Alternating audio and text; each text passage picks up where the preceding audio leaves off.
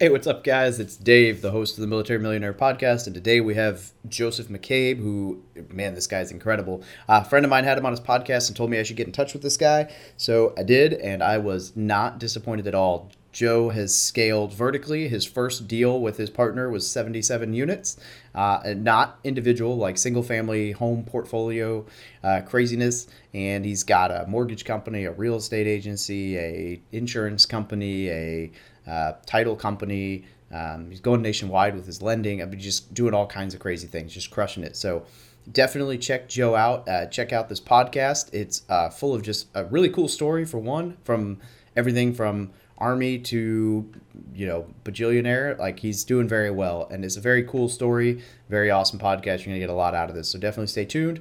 As always, show notes are found at from military to millionaire.com slash podcast. Now relax and enjoy the show.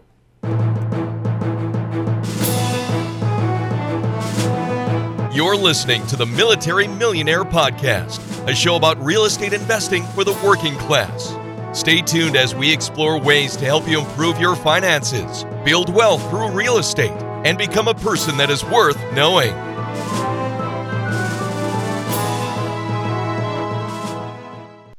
Hey guys, if you're looking to take your investing, business, life, or just yourself to the next level, then I have something for you. The War Room Real Estate Military Mastermind Group is a mastermind group that meets weekly in small groups of five to six people to help you hold yourself accountable and really experience that growth. But we also have a monthly guest speaker that we bring in, and we've had guest speakers that talk about mindfulness, taxes, we're bringing in somebody to talk about marketing. We bring in very specific topics that will adhere to very broad any any kind of real estate investing or investing or entrepreneurship that you want to do and will really help you out. And we let you ask these speakers questions and get very personal with them and then back to the small groups, weekly accountability for what you're trying to achieve and just being surrounded by like-minded people. And they say your network is your net worth. I know that's an overused phrase, but I recommend that you check it out. So just shoot an email to wrmastermind at gmail.com. Once again, that's wrmastermind at gmail.com, and we'll send you some more information. Hey, what's up, everybody? It's Dave with the Military Millionaire Podcast, and I'm here with Joe McCabe. Joe did uh, six years in the Army as a active reservist. In the, uh, well, I'll let you tell him, him tell you his job because it's pretty cool. And now he does uh, basically everything. He's a real estate agent, a lending uh, officer. He's a got a title company. Uh, it's pretty cool. So it's going to be fun to hear how all of this transpired. But uh, Joe, welcome to the show. Hey, thanks for having me on, Dave. I appreciate it. Yeah, absolutely. Yeah. Why don't you tell us a little bit about your story? Sure. Yeah. So I um I was kind of raised in a, a police military household my entire life. Um, so one thing I knew was that I was joining the army one way or another, and uh, I was going to be a cop. So those are the two things I knew growing up when I uh, I went to Penn State for two years after high school, um, and if anybody's from Philly listening, I went to Father Judge, uh, so I'm a local guy. Um, but I went to uh, Penn State for two years. I was doing ROTC there, and at some point through freshman year, I had switched my uh, career path to military police officer, but specifically CID. And it took them about a year extra to catch on to that and say, you know, you can only be enlisted and be CID, right? So I uh, there were many nights that I shouldn't have been doing PT because I was too hungover. That I was doing PT for no reason. Uh, so I'm not happy about that. But uh, I end up enlisting right after sophomore year of uh, college. I kind of rushed through that entire summer, and I actually couldn't even take uh, an MP job. I had to start with um, cable systems installer um, which is cool job but miserable. I, I, hated it, like making fiber optic cables, and and I was just like, this is not what I wanted to do. I just needed to get in the army. Yeah. So I report to my first unit while like going to school simultaneously and getting my real estate license and working at like GNC, either GNC or LA Fitness, something like that. But point is, I'm like, I, I show up at this unit and I start finding out that They've been non-deployable for like seven plus years. They are the unit with like the highest suicide rate when they came back from Iraq. Like there was just a really, really bad, um, just stigma to this unit. So I rough it out for maybe two drills, and I finally go up to the drill sergeant who used to be a Philly cop and was an active CID agent, and uh, he knew my dad. And I just kind of said, "Man, I I don't think that I can come back to this unit. Um, you know, I'm probably just not going to show up for drill anymore. Um, and I was kind of a little smart, and I knew they don't really do anything to you if you, you do that anyway. So I, he's like, "Well, what do you want to do when you get out of the military?" And I said, "Well, it's not when I get out of the military. I'm going to be a cop in like less than a year, um, and then eventually I want to go Fed." And he's like, "Well, if I can get you an interview with a an MP unit, would you go there?" And I said, "Yeah, I mean, I'll give it a shot." So here, there's no MP unit um, that was open that day. So he happens to take me over to a CID unit. Uh, the I think it's the only one on Fort Dix, uh, the 348 CID, and they take me in. They literally interview me that day. They just happened to be there for drill also. I was kind of meant to be. Um, and I find out later going to that unit that we never drilled. Uh, we just kind of like signed the paperwork that we were there and everybody rolled out. So everyone happened to be there that day. Um, they're interviewing me, and the three people interviewing me are uh, um, one of the Army's few CW5s, um, a guy who runs the FBI Newark division, but he's also, I think he was a CW3, and this other guy who was a CW1, but he's like up and coming, about to be a legend in CID. Like this guy Mo pops for days, and he'll just, I don't know specifically what he does with the Pentagon, but he'll just deploy on his own. Hmm. Well, in the middle of the meeting, this guy jumps up and like leaves the meeting after I start talking about uh, Philadelphia police and, and my my dad and my history and what I want to do. And he comes back in and he's like, "Are you Joe McCabe's son from Philadelphia Police?" And I was like, "Yeah, that's, that's my dad." He was like, "From narcotics." And I was like, "Yeah, that's my dad. My whole family's cops. I have like 12 cops." He's like, "Dude, you're in." He was like, "If it wasn't for your dad, my, my uncle would have been in a lot of trouble." And I never really questioned that or even thought about it. But I went home. I was like, Dad, what the hell does this guy mean? He would have been in a lot of trouble. And my dad told me the story of these, you know, five Philly cops who maybe two or three years prior to that had gotten jammed up from some drug dealer that it ended up they were lying. Um, but a few overzealous FBI agents kind of pushed the issue and uh, jammed these guys up. And if it wasn't for my my dad's uh, corroboration or testimony or something, they, they would have been in a in a shit ton of trouble. So I ended up getting into CID, and what I was told after was they took me because of that, but that there was a um, either a colonel or a captain. I always say colonel. I'm pretty sure they said colonel that was willing to take a demotion to E5 so that he could easily uh, go civilian CID. Because once he got the training in the military, to go civilian was like easy. So I was like, I felt bad, but apparently he was the other guy there. And honestly, I don't think you know it's a CID unit. They don't allow officers, so I don't think they wanted an officer among the ranks anyway. But um, but yeah, that's how I ended up in CID. So it was a cool story. Yeah, that's wild. All right, so you get done with CID, you decide not to go civilian CID. What what made you decide to like what? Where'd the real estate journey pick up? So while I was, um, I guess, kind of simultaneous to my last year of college, I was I had gone to, you know, part of what I left out is that I had gone to MP school, I had gone to MPI school, I had gone to multiple FBI courses on interrogations and everything else. And uh, I was just doing anything I could to make a little bit of money because I was I had finished my real estate courses. I was training people at LA Fitness, and that first six you know, I started real estate, and those first six months of real estate, I hated it. I was like, man, this sucks. Like, I didn't realize that no one handed me leads or no one was really gonna hold my hand um, and help me.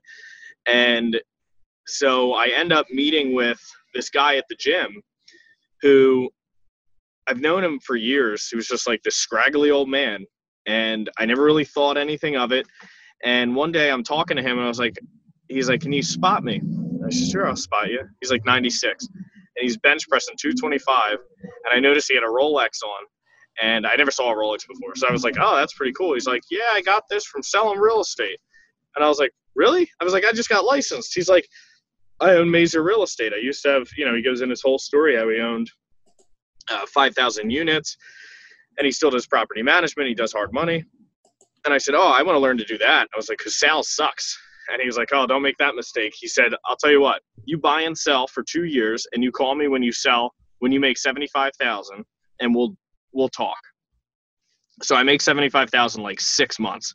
I like blow through it. That's that's what I needed, and um, I meet with him. He teaches me he basically hands me a 91 property portfolio and he's like, I want you to sell this for me, but I don't know anything about you know, because he doesn't know anything about the internet. So of course I'm like, why don't you just sell it? You're a broker. Um, and at this time I'm at Keller Williams um, in Langhorne. So I bring that over, and of course Keller Williams does their thing. They're like, "Oh, you can't, you can't handle this. You can't list this." They try to take the listing from me, give it to someone else. I was like, "Fuck you guys. I'm I'm selling this portfolio." I was like, "It's easy. I'll put it online. I'll put it on Crexi. I'll put it on LoopNet." And um, so I end up actually going back and forth, selling this multiple times to different buyers, and uh, the seller would always fight with them over like little amounts of money, like 50 grand, 100 grand on a 14 million dollar deal, and it ends up that deal dies. But before it dies, I end up realizing that I could give him the amount of money that he wants. I could give him the exact number because he was already selling them for a discount. So I said, Bob, why don't you seller finance these for me and give me 60 days and I'll refinance out of the deal. And you can hold the deeds in escrow and we'll just record them once we have a conditional loan approval. And he's like, okay, that's, that's actually uh, genius. And I was like, well, yeah, let's do it. I was like, then I would own 91 properties. You could teach me how to invest for real. And you already know the properties inside and out. You can manage them. It like, it made perfect sense. And, um, this is where my army story comes full circle. So after that, I find out that um, his partner, Mel Stein, oh, probably shouldn't use the name, but anyway, no one know who he is. Turns out he was in jail for 10 years. He was the guy, well, believe it out, yeah. he was the guy laundering the money for those five cops that got jammed up. And he kills the deal with Bob and says he's not going to sell it because he would rather individually renovate these and sell them on market. So of course I, you know, I I'm like Bob, you're going to die before you even get any of that done. You know, I I start really hard selling them, and to this day, him and I keep in touch. Actually, um, he's my hard money lender in Philly. Uh, but so that army story comes full circle. So it helped me get in the army, but it helped me uh, lose my first 90 properties. Um, so that part sucked. But what I realized from that was that there was so much untapped potential and there was so much to learn in real estate that I basically used that to catapult myself into buying my first 77 units in real estate out in Pittsburgh. I used the same exact model. Um, then we bought uh, 34 in Detroit. We're doing 56 in Kentucky, like 79 in York, PA. Uh, just bought uh, six more last week. So just how we could stack units using almost no money out of pocket um, and that kind of led me to, well, I don't really want to be just a sales agent. Um, and of course, I did sales up until last year. But right after losing that deal to Bob, I went and opened my own title company. Um, you know, bought a Remax franchise, started a mortgage company, and I just realized that I was way better at at scaling and, and helping manage people and help them grow their businesses even though i wasn't you know i'd never become a spectacular salesperson but now i've taken agents from you know brand new to the business to zero to 35 units in like one year um, one of them even sold to ceo at tickets.com so i got really good at doing that and um, just providing services to the agents and kind of capturing every side of the transaction if, if you will so mortgage title homeowners insurance um, giving the agents ownership in those different things, and then teaching them to buy properties the same way. So I realized I was better at all that. But there is a cool story uh, that I like to tell. Actually, the guy who told me about your podcast before I got invited to be on the podcast, he um, he's a Philly cop. He's my partner. We own all our properties together. Uh, and this is where like just keeping in contact with people is so important and i never did it and i'm really that's one thing that i lack in for sure so definitely keep in contact with everybody he reaches out to me because he would see my post about facebook or not facebook on instagram about real estate and he's like hey if you ever see a duplex for sale i'm looking for you know a second one. And i'm like yeah okay you know i'll see what i can find. Um, but he wanted a deal and where he wanted a deal there is no deal. Like you either go full price or you just don't get the duplex. Yeah. so i kind of like blew off the message and then a few days like maybe 24 hours later i was like oh shit if he's buying his second house he's got 30 grand. Well at the time i had already had under contract i had convinced these guys in pittsburgh to sell me 100 properties 100% seller financed I had no money, no security deposit, but I had a contract, and um, I had it even in place with the lender. I was using a, I think at the time it was uh, it wasn't Finance of America. It was whoever bought Finance of America, or, or sorry, whoever Finance America bought. I forget their name, and um, and so he, I reached back out to him. I'm like, hey, I don't have a duplex, but if you give me that 30 grand that I know you have, we can buy 77 properties together. And he's like, what? He was like, you're out of your mind. And I was like, no, we really can. We just need the appraisals. They have all this equity in them. And that's how him and I ended up, you know, reconnecting and, and he, he wired the money to the bank and, and we moved forward with that deal. Man. So was that your, was that your first one? 77? Our, our first investment deal was 77 properties. Yeah. That's nuts, man. So how's, how's that one going so far? so that took us actually um, we we learned a lot about doing due diligence on deals uh, we learned a lot about making bad deals mm. and different things not to do on that and that took us 16 months to stabilize but i'll tell you what when we stabilized it we um, you know we didn't take any of the the crazy approaches i i say this a lot on different podcasts like people you hear all these guys talking about adding storage units and doing all this crazy stuff that costs a lot of money. And we focus more on the simple things like you know just separately meter the units first of all. I mean most of our stuff's single family but you'll be amazed at how many times you get a lease and the tenant the landlord's covering like snow removal um, uh, lawn care utilities things like that and the other thing we do is we immediately dispute the taxes with the township um, and in pittsburgh that saved us uh, 45000 in one year and that was at our first level review. So they were paying seventy five thousand. We got fifty thousand off after our second review of the taxes. Um, so we we were pretty aggressive with that, and that's all we needed to do to increase our cash flow. Um, you know, we did other things too. We we did a few renovations, increased the value of a few. So that was nice. But those are stabilized now. We, we learned a lot of lessons. Um, but the biggest issue with that, and for a lot of people who are going to attempt to do seller financing, you have to be, for most deals, and we've gotten lucky now that we have a track record and, and we haven't had to be as creative, but we had to be creative on this deal. And while they were willing to sell them to us, we had to, you know, basically take possession of these properties.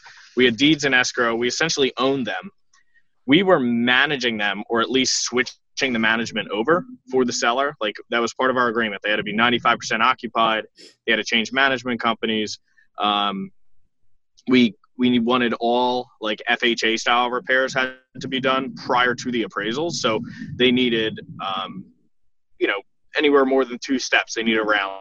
Anywhere chipping paint, they need that fixed. That that type of stuff that you you know that is so crucial. That's why being a sales agent is so crucial because you learn these stupid little things that are going to come up and can delay a deal. But we had learned, we had basically taken four sellers, four separate LLCs, put a purchase contract in place for all four LLCs, and then tried to refinance all four of these sellers to, together as one blanket loan. So that was our first mistake. Um, our second mistake was that one of the partnerships hated each other and now they hmm. hate us to this day. And they sold it to us but they're just still mad now that they got i guess what they consider to be a raw deal. Um, but we learned through their properties that um, one they lied about all their financials once we took possession. I mean every financial was just a complete lie. Uh, they were mismanaged. By the time we settled on the properties um, I mean, there were houses with doors kicked in. There were four houses with just the doors had. I guess the sheriff had finally evicted people, and then they just didn't secure the door. So the door was just wide open, and that had to have been wide open for maybe a month and a half by the time Carl and I got there. Um, so it, it was we learned a lot of lessons there. Um, but the seller financing is just achievable if you do um, if you want to seek it out. You know, I use this that website called Crexi. It's out there. I, I just put out like hundreds of LOIs, and people will call you back, especially in the single family world, and especially. Um, I find that a lot of these single family home investors, you know, they're usually older guys that are looking to get out. A lot of them are prior military. Um, a lot of them have built their portfolios up the same way um, we are, or at least they did it one by one, but they did it creatively. And, you know, they're looking to sell the same way. So when they see our offer, at first it sounds crazy, but you know they've been on market for two years, so maybe they'll consider something. You know, there's not a lot of institutional money buying single family homes, so there's less competition for us. So it's kind of been our niche for now. That's pretty cool. And yeah, seller financing is an awesome way to go. Okay, so I'm going to ask about something that you said in there that I've never heard of anyone doing before. So disputing yeah. taxes. How like what are you how what how are you disputing? Like what are you what are you oh, saying? yeah, there's, How does that work? Yeah, there's entire law firms or real estate brokers, depending on the area, that that's all they do, and um, it really doesn't cost you anything most of the time. If it does, they'll ask for the filing fee. So in Pittsburgh, it didn't cost us. I don't think we paid anything. Maybe we gave the guy twenty five hundred because we had so many properties up front. But for twenty five hundred, we saved fifty grand. Yeah. And yeah, for him it was a no brainer. You know, he he disputed these and we got all that money off at the first round. We didn't have to pay any extra for anything that came off in the first round of appraisals or sorry disputes. And all that means is he fills out the tax form he provides the agreement of sale he provides some comps. Uh, this guy was a real estate broker in pittsburgh. Uh, older guy retired kind of like bob mazer and he submitted this and he came back. He was like guys you won't believe what came back from the first level. And here i guess the township was just seeing llc and they're like, cool, we'll choke these guys. And they were. I mean, we were paying more taxes for the same exact house, uh, almost like double uh, than a than a you know residential owner was. So, you know, so we we do that. Um, we're doing it in Detroit now too. Theirs is a little more complex, and you definitely need an attorney to do it. He charged us maybe a hundred dollars per property to to do the filing. Um, and then some attorneys will take it on straight contingency. You know, give me half of whatever you save. Well, that's worth it. I mean, because not only some of these take so long like in michigan it's probably going to take us two years before we get a straight answer but they're going to pay us back all the money for the time that we filed uh, for anything we saved. So you're going to get it's kind of like getting you know a disability from the va you know you get it from the day you file. Um, so it's it, it works man and it's the quickest way for you to save money because chances are you are overpaying in property taxes um, it's definitely a little harder in blue states uh, or blue cities rather, like Philadelphia. You don't stand a chance. Um, but Pittsburgh cities that are up and coming and need the revenue, um, and they definitely want to see development going on. You know, we've we've had a lot of luck. Yeah, that seems like something that would be much harder in a in a blue state. Um, oh, Philly would just slap that down in a heartbeat. They they which, could care less. Yeah, which not to get into politics at all, but I think it's it's just interesting because there are some huge differences between how cities are run, and it's it's crazy that people think it's not related to that. But anyway, uh, man, that's crazy. All right, so you got the 71 unit deal, which is stabilized and doing well, and then you went totally vertical, and you've got a brokerage, a lending option, a title company, and an insurance, uh, home insurance. What uh I mean, I, I guess I would just ask like, what's what's the goal? What's next? I mean, that's a lot.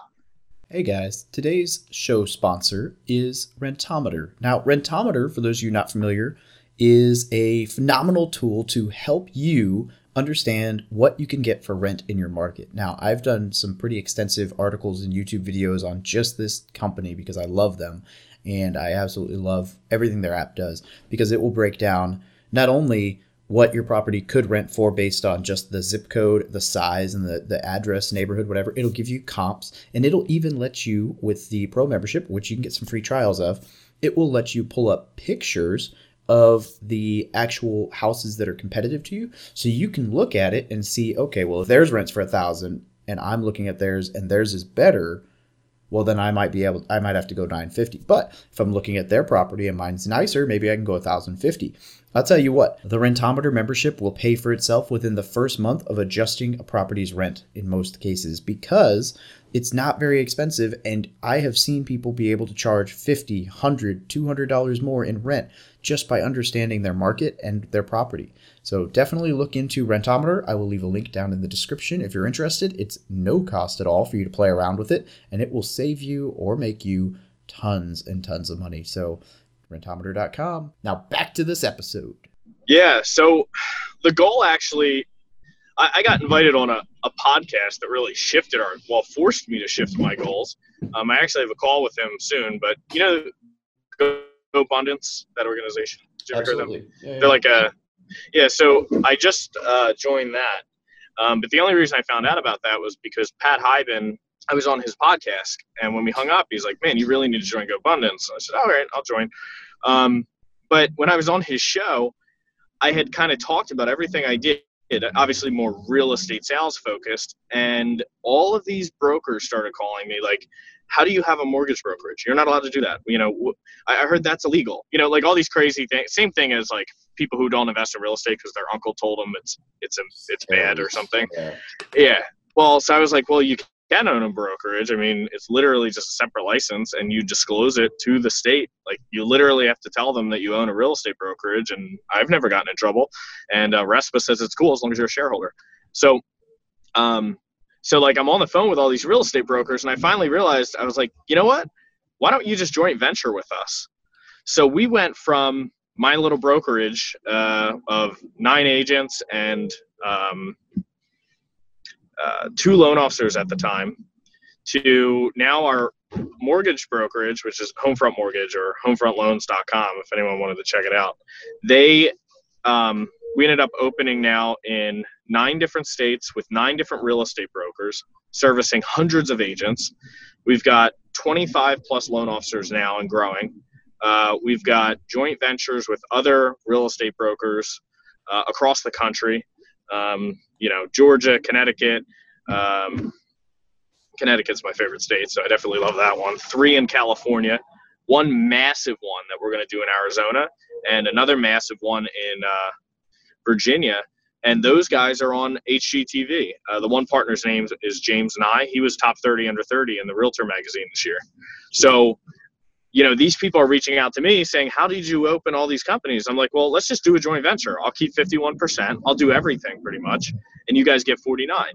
Well, doing that and then going on all these pod after I went on Pat Hiban's, that was a catalyst to go on other people's. We went from nine realtors in my Remax office uh, to at, we're at 75 now. We'll probably be at 100 by March. Um, and I just that's when I realized, and I'd always knew this about real estate from listening to Grant Cardone, but I like I don't have the type of um, time or net worth or dad to give me a check if things go wrong. So for me, it was like law of averages. So while I didn't enjoy necessarily my entire time at Keller Williams and everything they did, that was because I wanted to be in control. Their model for recruiting made sense to me, especially if you're able to um, provide a lot of value to the agents. And every office does it differently. My office was just bad, but you're if you're able to provide value to agents and get them all producing and making money, like you're way better off with uh, 79 agents than than nine agents, I think. Um, and I was way better off scaling the mortgage company national. I just think that you know the minute that you, you know, a lot of people say to kind of hyper focus your your goals and pick one area to invest in and pick one city to focus on, and I, I just think that that's that's a bad model. There's there's money everywhere, and uh, and I want to go get it. So thanks to Grant Cardone, I mean that that really shifted my mindset. I want to go get it. I like it. Yep. That's crazy how fast that blew up. I mean, that's just super cool. And going vertical is definitely the way to do it. Yeah, going vertical, and and I learned uh, from uh, reading Sam Walton's book uh, on Walmart. You know, finding a way to kind of give back to your your agents and make them partners or make them owners. I, I didn't realize this till I read his book that a lot of um, you know, Walmart had made so many millionaires just from saying to their store managers, "Hey, we'll we'll sell you shares in this store." And here he was doing it because he didn't have any money. He didn't really have a choice but to ask for their money for shares. But mm-hmm. now some of those guys are worth 400, 500 million, and they're still store managers at Walmart.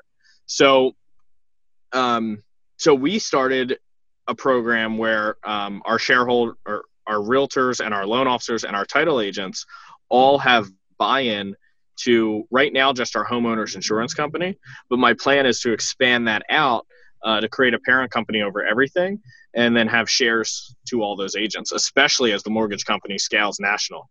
So that's cool. That's a cool way to incentivize, keep people around. yeah, definitely. Can't leave now.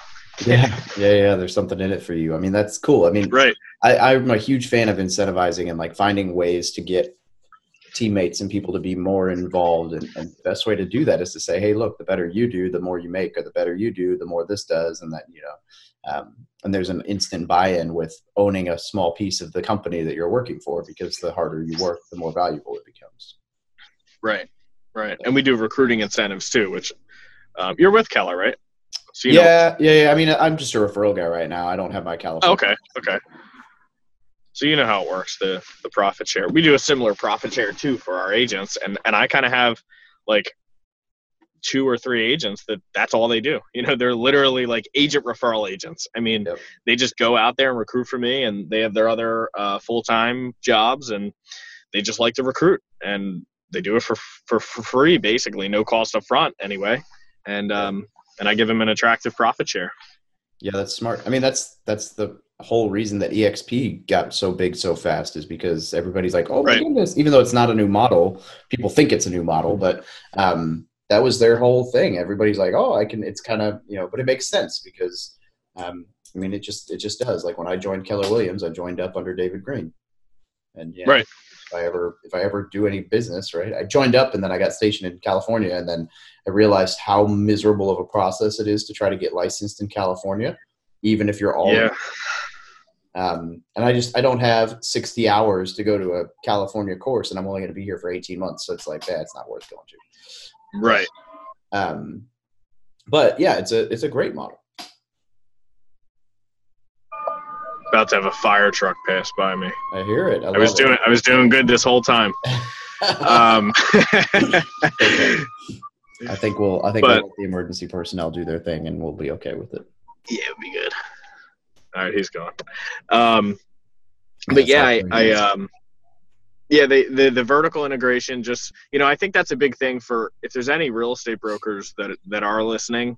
You know, there's there's a lot of real estate brokers, and I and I know this now from Pat Hiban's podcast and these people calling me. Like, if you are not like there, there's not a lot of models that are going to be successful soon. You know, if, if they haven't noticed the change in the industry, and you know, I think that the model that that's going to make everybody most successful is to be either a boutique that's hyper focused in some type of niche in real estate, or the massive brokerages where you have hundreds of agents. Um, but that won't be enough either. Those two, you need to branch out and have ancillary services. And it's amazing to me how many people at least don't have title. See, I thought every real estate broker had title. I didn't even think that that was a question. I didn't think anybody thought of it. You know, you just had title because everyone in Philadelphia does. But if you don't have title mortgage at a minimum, you know, you're going to have a hard time because profit margins are shrinking and the agent's getting more and more. And it's going to be, and they're going to want, not only do they want more and more money, they want more and more value. Um, and you need to deliver that. And I'm not saying that, you know, these other companies like um, EXP or Compass, these hedge fund backed or these bank backed companies are, are going to be necessarily successful. I don't think that they're ever going to reach Remax or Keller levels. Um, but they are going to cause a problem for quite a while. And, you know, I, I, find that a lot of agents go there and come back, but you did lose them for that short amount of time, and that, that's going to hurt. So I think it's just, you know, it's important to stay ahead of that. And, um, you know, you are a business person and you need to find other ways to make money. Yeah, I think you hit on a huge point there that's super important for anyone as an agent or as anyone, right?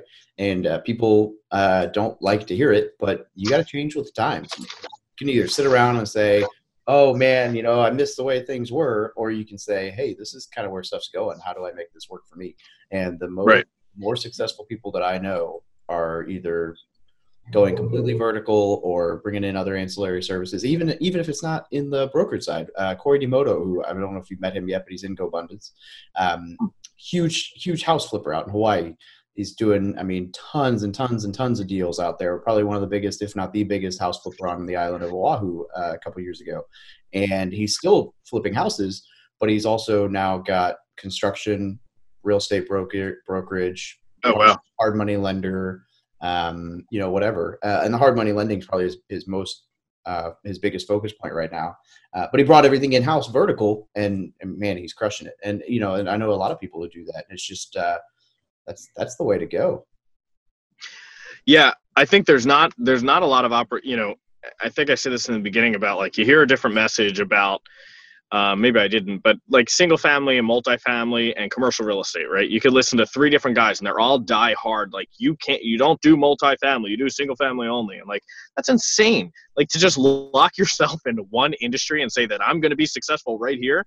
Like while, while I am aggressive and I'm like, yeah, I'm going to run a successful Remax no matter how many agents get recruited to Keller in my area. Sure. But I also think that you have a better chance at having these multiple streams of income. You know, if a good commercial deal comes up, you should buy that too. I hate flipping, but if a good flip comes up, I'll flip it. You know, it but I prefer to buy single family real estate or multifamily, but I'm not going to turn down a good commercial deal just like, you know, uh, Carl and I are looking at uh, for daycare businesses right now. They cash flow like crazy in the city. Like I'm not just locked into real estate.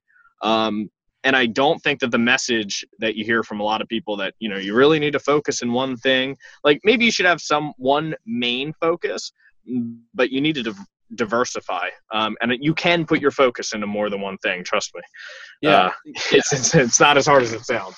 I think I think the idea is like if you have one main stream and then you can kind of branch from that as long as they're all somewhat uh, synergistic, right? So like same right. way, I prefer buy and holds, right? And I like anything from one to so far my favorite property is a 10 unit and i've been involved in everything up to a 40 uh, i'm under contract on a 146 gp syndication right now. And uh, yeah yeah that's cool. It's a whole new world for me. It's exciting. But uh you know but and i've done the house flip thing and i've done some that went well and i've done one that's going terrible right now. And you know and i, I it's right. i have my preference but they're all somewhat synergistic. I mean i'm airbnb rooms out of my house right now. Um, right. And it's just, you know, it, it, I think I agree and I understand. Like, yes, if you focus, you'll get really good at it.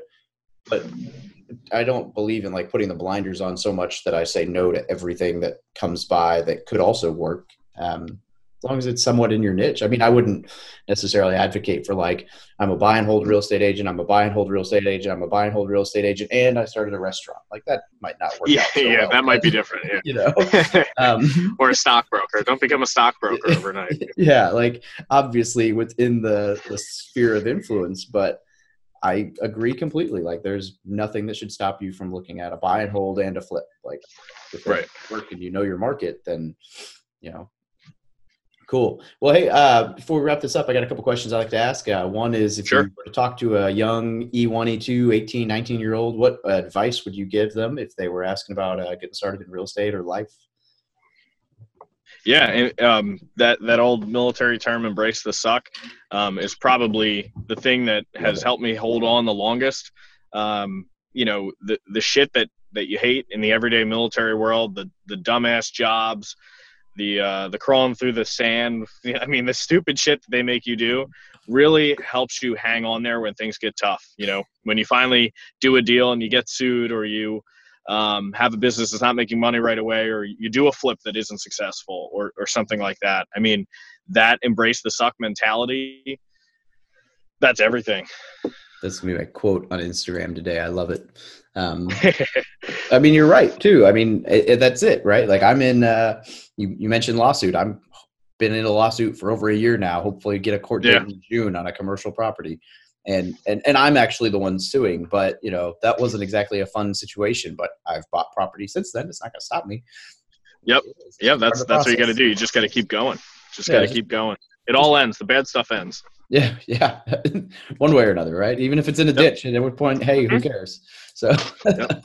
yeah, even if it's not in your favor, at least it's over, and at least you know you're moving forward. Yeah. Know? What's uh, what's one resource, book, course, website, whatever that you would recommend to anyone uh, get started in real estate or business? Well, um, a specific book that I would say kind of kind of is the most important thing uh, more than like the educational because i didn't know anything about real estate. I didn't know anything about besides my sales i didn't know anything about real estate investing. I didn't know anything about running a mortgage brokerage. I'm not even a loan officer. And i didn't know anything about title but i opened all of those. And i think that you know if you're going to go with one singular book the 10x rule is probably the single most important concept that you that you need to understand about just the massive action and kind of um, I think he uses an octopus as his logo, but like what he's saying is like to reach into multiple things and have have yourself out there all the time and and jump on every podcast you can get on and and just really putting yourself out there. Um, but these audiobooks uh, in general are just crucial because you can li- and podcasts like uh, between audio audible and the podcast stuff i mean you can just listen you can learn anything that you can possibly need to learn in real estate and instead of listening to the radio or tv listen to a podcast. When you're working out at the gym i mean for two three hours i just listen to podcast all day or um, audiobooks. So but the 10x rule has got to be the first one and listen to it multiple times a year if you can. Yeah yeah it's a good one it's a good good mentality to have to go bigger, go home. Yep. Um, all right. So uh, before we wrap this up, anything you'd like to add? Any parting advice or big ideas that we missed? Um, the only thing that I would add for people uh, that a mistake I've I've made a few times is just be really careful who you uh, partner with. You know, don't be don't be so excited to partner and, and you're going to do it anyway and you're going to screw up with a partner but um, when you do it at least don't give up control and uh, leave it so that you're not in a 50-50 situation. Someone has to make that decision. And you know i had a partner in on my uh, mortgage real estate and title business that i didn't even mention. And you know not only did he take money from the business but he was kind of content where he was. And that hurt me a lot because i didn't want nine agents. You know i wanted five million agents. I really don't have a cap on it. So just be careful who you partner with and if you're going to do it, make sure you maintain control or make sure that you have a synergy like Carl and I. And, um, you know, Carl does not make the deals. He doesn't, he helps find the deals, but I make the deals and he analyzes all the numbers. So that's where Carl and I work really, really well together. And then both of you just need to know your role. You know, I don't touch the numbers and he doesn't really get involved in the negotiations unless we need, unless I fuck something up. And then I have Carl step in. So, um, but just make sure that whoever you work with, there's a synergy. Yeah, that's huge. Uh, I agree completely. I, I, the lawsuit I'm in is with a partner, and even through oh, all that, go. he's been incredible. Right? Like I'm not suing the partner, but um, right, yeah. But, but, you know, like it's it's been the whole time I've been the operations guy, and so everything has just been, hey, it updates. No, all right, cool. Let me know, and like I'll bring stuff to him, and he's just like, okay, well, I trust you. Make a decision. Yeah. You know, it's great. Um, but I've had relationships before where it's like I paid you for this. Um, are you going to do it? You know, it's so right. You just got to make sure. Right. Absolutely agree. That's huge. And and you're to just piggyback off what you said. Yeah, everybody listening to this, at some point you're going to screw that up. so yeah, yep. People gonna suck. yeah, it's one of the biggest variable in everything. All right, so hey, where can people get a hold of you, brother? Yeah, anywhere they want. I mean, anyone, you know, if they just Google Joe McCabe Realtor, I pop up everywhere. Um, but if they just go to, uh, if they want to just, you know, follow me on Instagram and, and shoot me a DM, I always respond to people. Um, I just help mentor a couple guys uh, for free, help buy 34 units in Detroit. So um, they can follow me. It's, I think I'm Joseph C. McCabe on Instagram. Uh, or they could shoot me an email, joe at homefrontloans.com. And uh, yeah, I'll get back to you as soon as I can and any way I can help. Awesome. Well, hey, I really appreciate you joining me today. This has been fun. Yeah, definitely. Thanks for having me on. Absolutely, brother. Have a great day. I'll talk to you. Thank you for listening to another episode about my journey from military to millionaire. If you liked it, be sure to visit from militarytomillionaire.com slash podcast to subscribe to future podcasts. While you're there, we'd love for you to rate the show, give us a review on iTunes. Now get out there and take action.